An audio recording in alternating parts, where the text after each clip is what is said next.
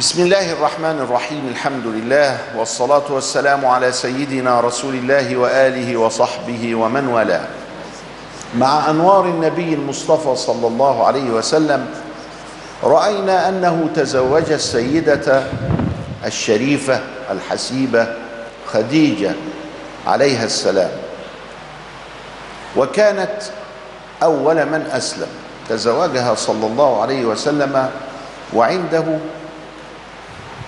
25 عاما، وهي كانت تبلغ من العمر 40، فهي أكبر منه في السن 15 عام. النبي صلى الله عليه وسلم لما سألوا العباس هل أنت أكبر أو محمد أكبر؟ قال هو أكبر لكنني ولدت قبله. فهي السيدة خديجة في السن بس، لكنها هي التي التمست البركة والفضل من سيدنا وتشرفت به ودخلت إلى نطاق سيدة نساء العالمين. قال كمل من الرجال كثير ولم يكمل من النساء إلا 4، مريم ابنة عمران التي أحصنت فرجها، وآسية زوجة فرعون، وخديجة بنت خويلد، وفاطمة بنت محمد. فهذه 4 وصلنا إلى حد الكمال. السيدة خديجة كانت من أثرياء العرب، وكانت تحب النبي صلى الله عليه وسلم خاصة بعد الزواج، ورأت منه الكرم والحب والعطف والحنان والأمان، رأت فيه المثال الكامل، فكان خير زوج وخير أب. ولما مات أبناؤه لم يجزع، كنت ترى عينيه الشريفتين تمتلئ بالدموع، ويقول إن القلب لا يحزن وإن العين لتدمع ولا نقول ما يغضب الله.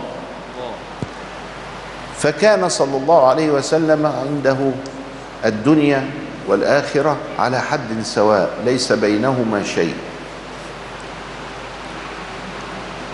لما تزوج النبي خديجة عليها السلام وأنجب منها أبناءه عبد الله والطاهر، ومات في الصغر، ما كان محمد أبا أحد من رجالكم. وبعد ذلك رزقه الله بإبراهيم فمات أيضا في الصغر، عنده 2، ورزقه الله بالبنات زينب، رقية، أم كلثوم، فاطمة عليها السلام. وعليها السلام هذه واحد يقول لحسن يكون شيعي، لا، ده الإمام البخاري في البخاري يقول فاطمة عليها السلام. فاحنا فاطمة عليها السلام ليه؟ لأنها من الكمل، فاطمة وخديجة ومريم وآسية، تقول عليها السلام، وما ليه؟ دي من الكمل. النبي صلى الله عليه وسلم تزوج خديجة، ولما رزقه الله منها الولد لم يتزوج عليها، حافظ على الأسرة أبدا، من ناحية لأن في أسرة، ومن ناحية أخرى لشدة حبه لها، فقد كان يذكرها بخير حتى بعد وفاتها. وعائشة تقول مرة انتابني غيرة من خديجة، فتكلمت كلمة كده، قالت له ما بال هذه العجوز أو شيء من هذا القبيل. عائشة هي الوحيدة التي تزوجها رسول الله وهي بكر، والباقي كله ثيب بما فيهم السيدة خديجة. قال فرأيت وجهه قد تغير، وقال لقد رزقني الله منها الولد، كأنه عايز ايه؟ يغيظ عائشة، ما دام بتغيظ خديجة، وقفي عند حدك، لقد رزقني الله منها الولد وآوتني حيثما تركتموني وخذلتموني، وصدقتني حيثما كذبتموني وكذبني قومك. ما سكتش. الله، ده راجل بيحبها بقى، ما هي مش موجودة، دي منتقلة إلى الرفيق الأعلى. ما هو شاف كتير معاه، رأى جبريل وهو يدخل عليه ويقول بلغ خديجة من الله السلام، وبشرها بأن لها بيتا في الجنة من قصب. من قصب ده لما البيت يبقى من قصب ده بمليارات، علشان نعمله من قصب ده هو نوع من انواع يعني زي السوفت ستون كده، يعني حاجه حلوه قوي من قصب، لا تعب فيه ولا صخب، حته هاديه كده وعلى ربوه وفي قصر منيف، ده بيت خديجه في الجنة. فقالت عليك وعليه السلام، عليك وعلى جبريل السلام. فأخذ الناس إنه لما حد يبلغك سلام ويقول لك فلان بيسلم عليه، تقول عليك وعليه السلام. هذه الكلمة بتاع سيدتنا خديجة اللي قالتها لسيدنا وهو يبلغ سلام الله عليه، السلام عليه. طب لما ربنا بيسلم عليها ده حاجة بقى تانية، ملناش تدخل بقى، دي حاجة تانية.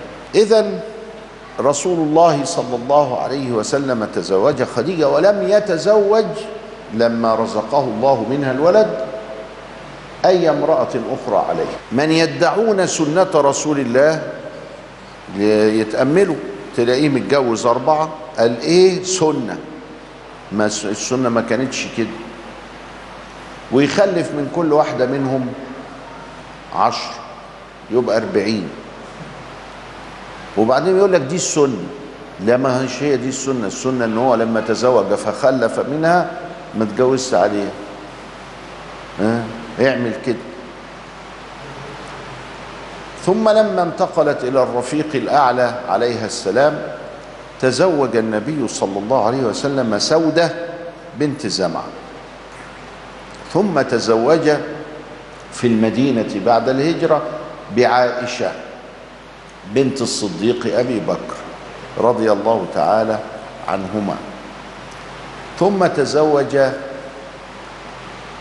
بأم سلمة لما مات زوجها، وكانت أم سلمة وأبو سلمة من أول المهاجرين، ثم إلى الحبشة، ثم إلى المدينة، فكانوا من المجاهدين في سبيل الله.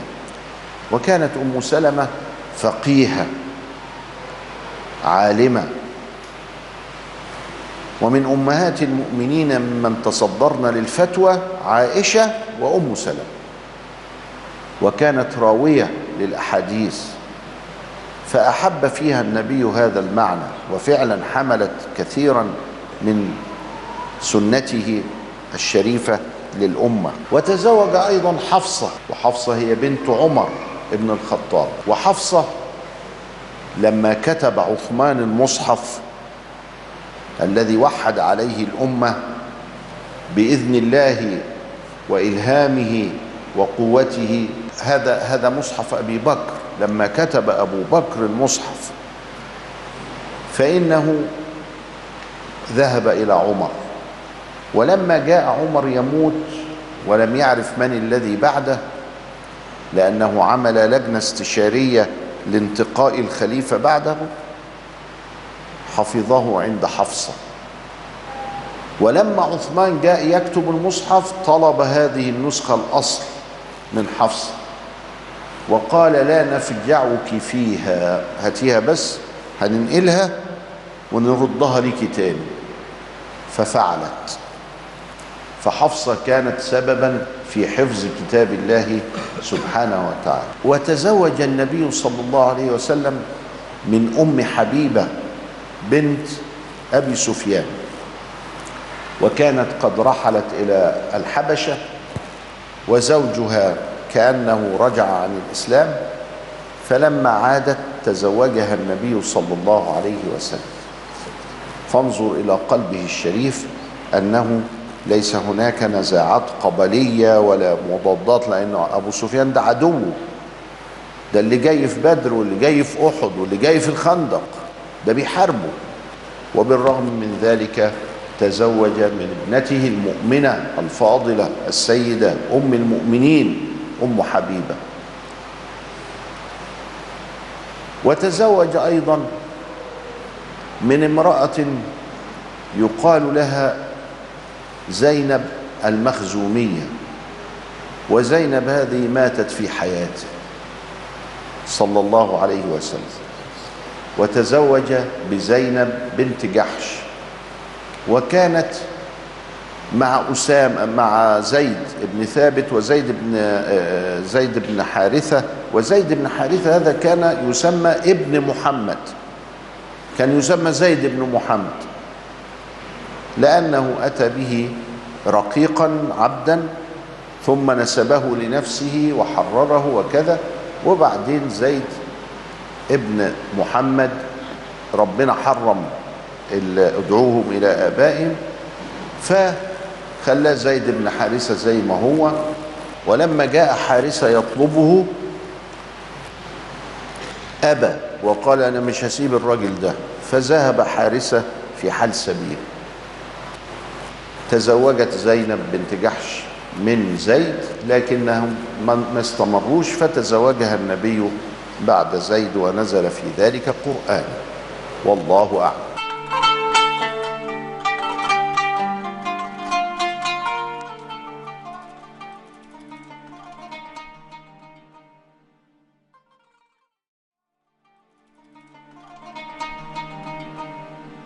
بسم الله الرحمن الرحيم.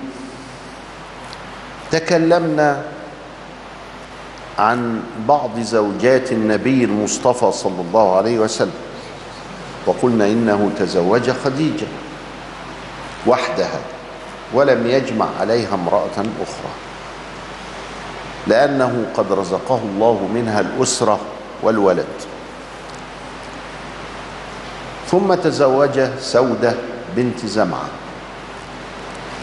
ثم تزوج عائشة بنت أبي بكر، وتزوج أم سلمة، وتزوج زينب بنت المخزومية أو بنت خزيمة، وكانت زينب قد ماتت في حياة النبي صلى الله عليه وسلم. وتزوج أيضا زينب بنت جحش، وتزوج حفصة بنت عمر ابن الخطاب، وتزوج أم حبيبة بنت أبي سفيان، وتزوج جويرية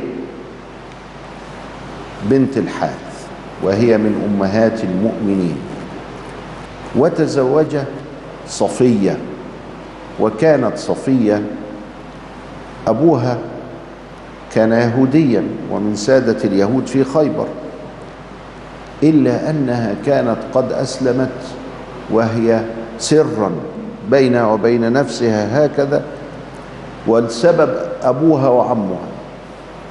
أسلمت صغيرا وهي عندها 9 سنين، فلما جاءت النبي وكانت في سهمه كجارية عرض عليها الإسلام، فقالت يا رسول الله أنا مسلمة أصلا. قال لها إزاي؟ قالت له أبويا بعت عمي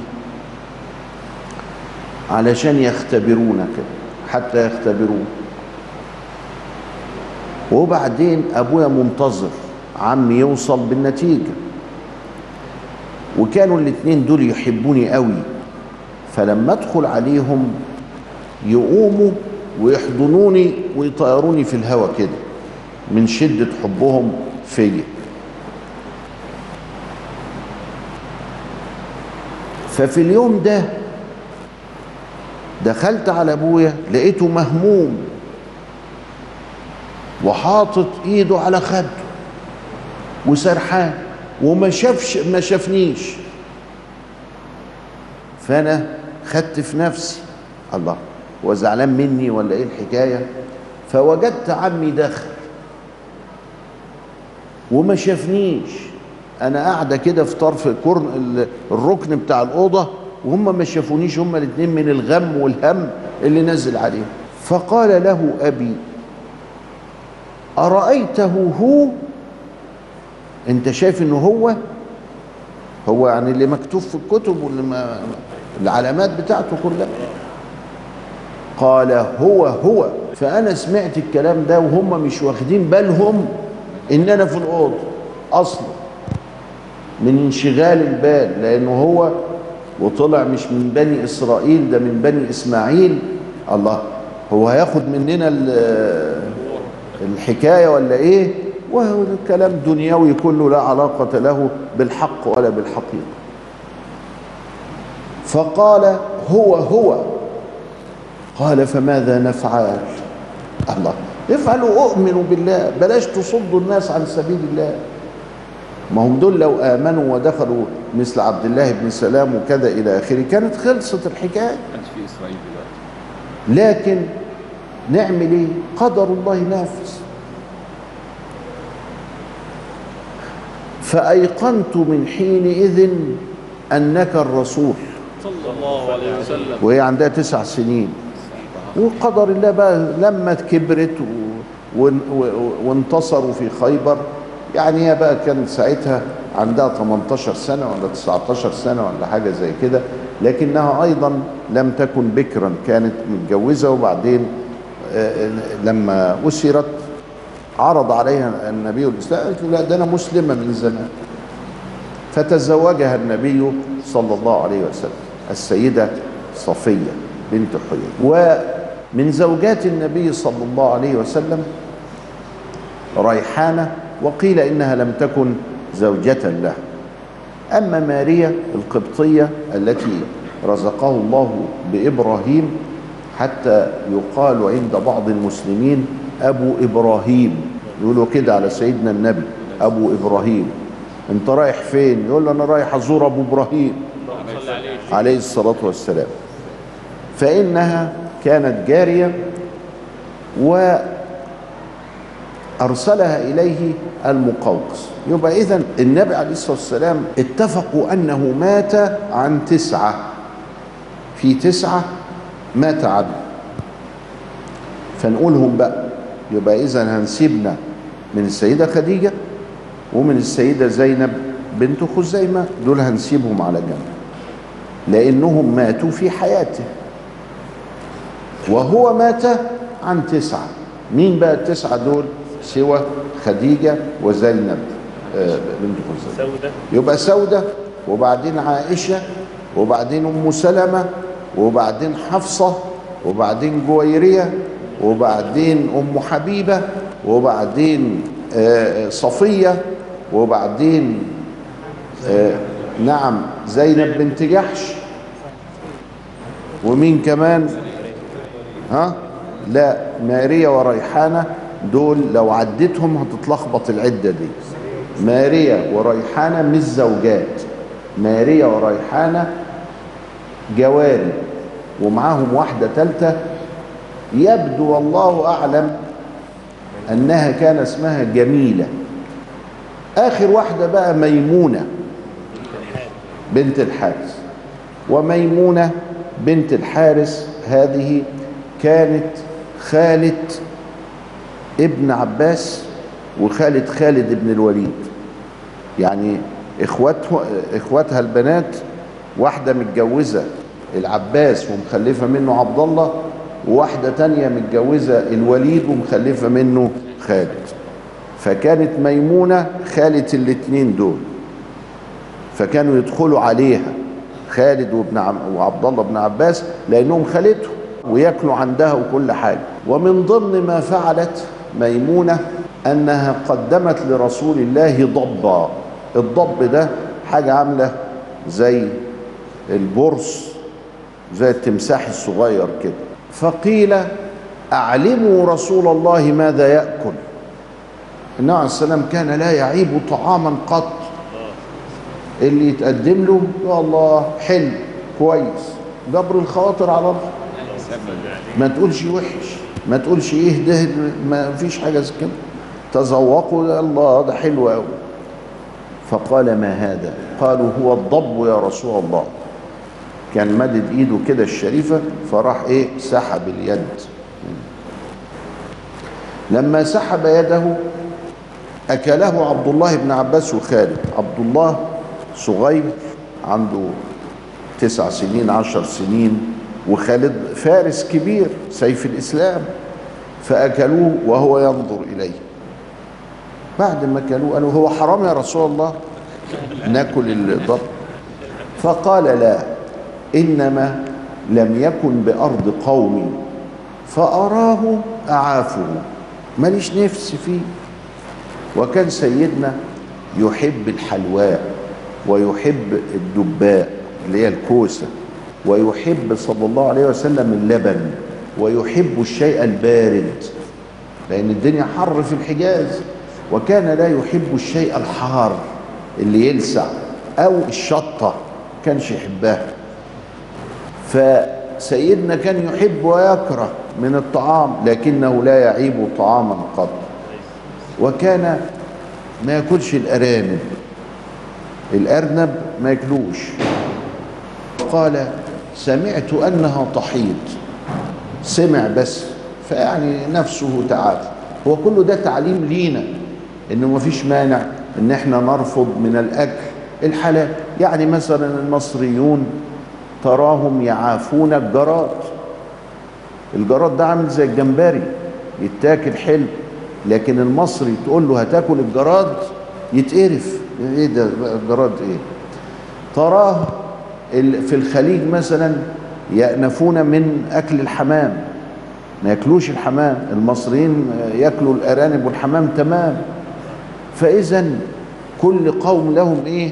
أراه، لم يكن بأرض قوم فأراه أعافه. مش حكاية حلال وحرام بقى، حكاية لا ما بيحبوش، تعود.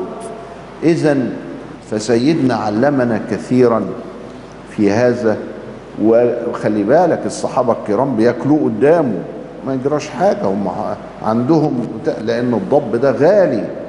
الضب ده عبال ما يصدوه ويعملوه يشووه، يعني ناس تحبه وناس تتقرف منه، ما يجراش حاجة. فإذا سيدنا صلى الله عليه وسلم تزوج ميمونة وماتت بإيه بقى؟ بسرف. سرف دي مكان يعني جنب مكة، وهو المكان الذي تزوجها فيه رسول الله صلى الله عليه وسلم. ربنا أذن إنها تموت وتدفن في المكان اللي اتجوزها فيه رسول الله. فدول ال9 اللي مات عنهم رسول الله. لما تضيف إليهم زينب بنت خزيمة، وتضيف إليهم خديجة، يبقوا 11 بالشكل ده. لما تضيف إليهم ال3 الجواري، جميلة، يا جميلة دي مش اسمها، يظهر له امرأة جميلة، فهل جميلة اسمها ولا لا؟ أما نعرفش. جميلة دي وريحانة وماريا. المقوقس بعت له ماريا وسيرين، وساعات يقولوا عليها شيرين. يبقى اسم شيرين ده اسم بعيد من زمان. ماريا وشيرين وهم اخوات، كانوا اخوات. فسيدنا النبي عاتل هم الاسلام طبعا، فعرض عليهما الاسلام، فاسلمت ماريا فاجتباها لنفسه. وابت سيرين، قالت له لا، انا الاسلام مش داخل دماغي، مانيش عايز، خلاص مش عايز. وأعطاها عبد الرحمن بن عوف، قال له خد البنت دي أكرمها وكذا، وهي جارية، بعتها لنا المقوقس هدية. ففازت ماريا برضا الله، والثانية دي راحت مع معلش. سيدنا الرسول صلى الله عليه وسلم إذا احنا معانا دلوقتي كام؟ 11 و3 يبقى 14. يبقى هم دول النساء اللاتي كن حول رسول الله صلى الله عليه وسلم. مات عن تسع نساء في ذمته. ايه بقى المزية بتاعت هذا؟ انهن امهات المؤمنين. يعني ايه امهات المؤمنين؟ يعني ما ينفعش تتزوجهن ولا واحدة. نمرة 2: وقرن في بيوتكن ولا تبرجن تبرج الجاهلية الأولى. نمرة 3: يضاعف لها العذاب ويضاعف لها الثواب إن فعلت شرا أو خيرا. ولكن الحمد لله كلهن متن على الإسلام وعلى الإيمان وعلى التمسك بشرع الله، والحمد لله رب العالمين. ولذلك كنا أمهات للمؤمنين، فإذا ذكرتها فلا بد عليك أن توقرها توقير الأم، وإلا كنت عاقا لأمك. فالعقوق ليس لأمك التي ولدتك فقط، بل هؤلاء المساكين الذين يشتمون السيدة عائشة، دول مساكين، دول بيعقوا، دول عاملين شيء مثل الشرك بالله، لأن عقوق الوالدين كالشرك بالله. ولذلك فهم على خطر عظيم. ده بيسب أمه، ده حاجة وحشة قوي. ولذلك يجب علينا أن نتبرأ وأن نستعظم هذا الفعل الخبيث. أمهات المؤمنين كنا في معية رسول الله صلى الله عليه وسلم، وكنا في خدمته، وكنا في بيته، وكنا تحت جناحه، ولذلك أكرمه الله سبحانه وتعالى فيهم. شوفوا يا جماعة، اللي بيننا وبين العالمين هو رسول رب العالمين صلى الله عليه وسلم. لخص الحكاية، اللي بيننا وبين العالمين هو رسول رب العالمين. كذبه أقوام، يبقى اللي بيننا وبيننا احنا آمنا به وهم كذبون، وأقوام لم يعرفوا قدره، فبعضهم أهان زوجاته، وبعضهم أهان أصحابه، وبعضهم أهان أهل بيته، وبعضهم أهان حاله مع الله وادعوا بأنهم من المسلمين. الذي بيننا وبين طوائف المسلمين أو الأديان هو رسول الله صلى الله عليه وسلم. عرفنا قدره، أحببناه، أعطيناه ونصرناه ما هو أهل له، فالذي بيننا وبين العالمين هو رسول رب العالمين صلى الله عليه وآله وسلم. إلى لقاء آخر أستودعكم الله، والسلام عليكم ورحمة الله وبركاته.